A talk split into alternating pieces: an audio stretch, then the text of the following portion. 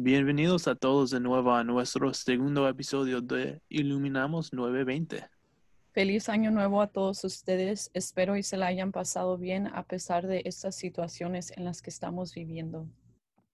El equipo de Iluminamos 920 les desea un feliz año nuevo.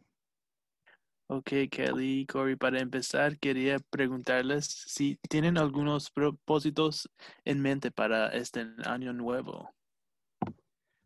Ah, personalmente, me gustaría encontrar ah, nuevas maneras de ah, practicar mi español y también de dormir más. A mí me gustaría comer más saludable y dejar de estar gozando tanto. Tú, Mario, ¿qué propósito tienes para este año nuevo? Yo quiero comunicarme mejor con mi familia, mis amigos, porque ya que vivo solo, eh, se hizo fácil que les dejo de hablar. Me gusta ese propósito. Yo definitivamente tengo que practicar eso también. Sí, en fin, hay que comenzar con el tema de este segundo episodio. Sí, por supuesto.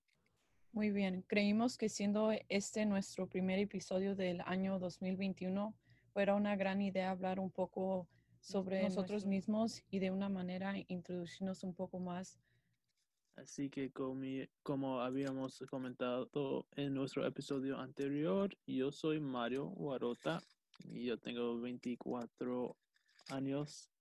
Yo soy de Racine, Wisconsin. Ahí es donde empecé a aprender español cuando vivíamos con mis abuelos.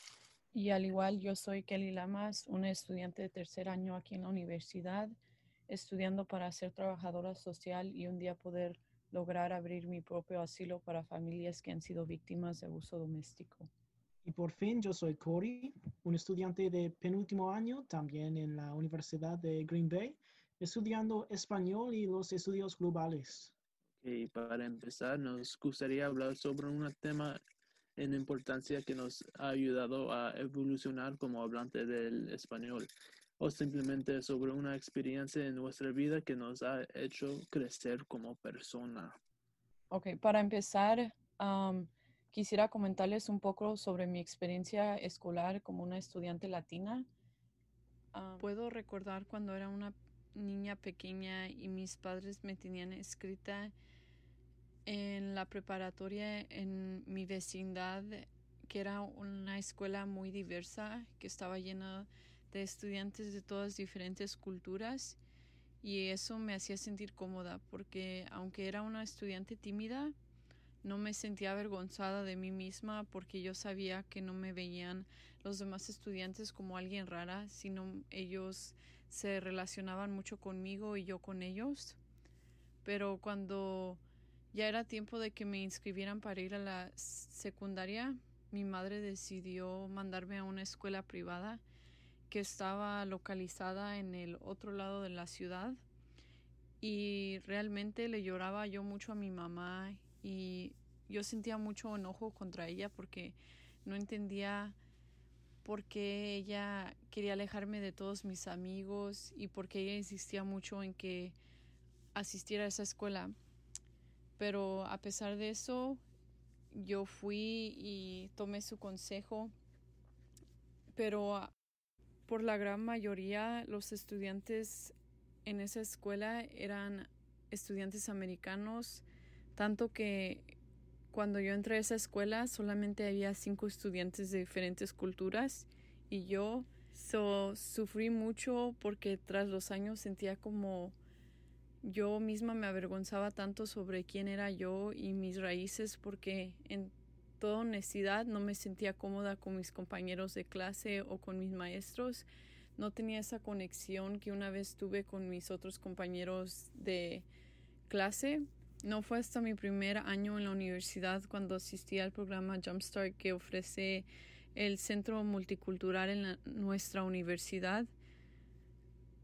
Durante esa semana que asistí a ese programa, yo al igual que otros estudiantes de diversos lugares, hablamos sobre nuestras experiencias como una persona de color y me hizo darme cuenta de lo bello que mi cultura realmente es y lo importante que es defenderme porque al fin del día mi vida vale mucho y no hay razón por la cual yo tenga que vivir avergonzada de mi cultura o de mi estilo de vida. Ahora ya como estudiante de tercer año veo cuánto he crecido y lo mucho que he aprendido a amarme a mí misma y a mi cultura gracias a organizaciones como Hola y Mesa aquí en la universidad que nos ayudan a compartir nuestra cultura sin a la vez hacernos sentir solos. Ok, ah, gracias por compartir, Kelly. Sí, yo también tengo mucho admiración para, para Ola y para Mesa también. Entonces, ah, por un poquito de ah, mi historia, mi nombre es Corey Brunet, tengo 21 años y soy de Deep Wisconsin. Y para mí, mi interés en español ah, empezó en la escuela secundaria, cuando tomé mis eh, primeras clases de español. Inmediatamente ah, me enamoré de aprender español y la multitud de culturas hispanohablantes. En cierto modo, ah, me inició en un mundo nuevo de tipos de música, arte, literatura y muchas otras facetas de cultura latina y española que estoy muy agradecido de haber tenido la oportunidad de aprender y participar en. También ha sido muy ah, interesante ver cómo ah, esta pandemia ha afectado a mi aprendizaje personal de español. por ejemplo, eh, la pandemia crea una situación difícil por estudiantes como yo que tienen ah, oportunidades, oportunidades más limitadas de hablar español en persona en una manera segura. porque no tengo familia o muchos amigos que hablan español, es, he tenido que ser un, poco ah, creativo en cómo practico mi español y que ha sido, en mi opinión, un desafío uh, valioso para mí en uh, mi entendimiento de uh, la lengua. Ha afectado la manera en que muchos estudiantes han trabajado, pero buen trabajo porque tu español sigue me mejorando cada episodio. Muchas gracias. Sí, Corey, buen, buen hecho, bien hecho. Ok, yo soy Mario Guarota. Um, yo les voy a hablar un poco sobre cómo yo empecé a estudiar español cuando empecé a tomar clases en la secundaria ya había podido hablar un poco, pero ya se me estaba yendo, yendo la habilidad de hablar español porque en ese tiempo ya no hablé con mis ah, abuelos tanto y entonces se me hizo la lengua. Cuando empecé las clases um, con señor Whitford en Horlick en Racine, Wisconsin, él me enseñó muchas más formas en que puedo usar la, lengua. Él me enseñó que para aprender a hablar español se tiene que hablar más. Es decir, que me tengo que poner en situaciones que no me, no me hacen tan fácil y usar la lengua cuando necesito para mejorarlo. Mario, yo creo que él tiene una buena manera de decirte la realidad de cómo es aprender un lenguaje, porque a veces se nos olvida que uno tiene que estar en situaciones incómodas para crecer como una persona. So, él hizo un buen trabajo en recordarte eso. Sí, gracias Kelly. Y también en ese tiempo tuve la oportunidad de hacer unos viajes a a México esos dos años que tomé clases con él y en esos viajes me descubrí la belleza de nuestra cultura, de la lengua y de la del país de México. Y agradezco a todo eso lo que aprendí a señor Whitford en sus clases.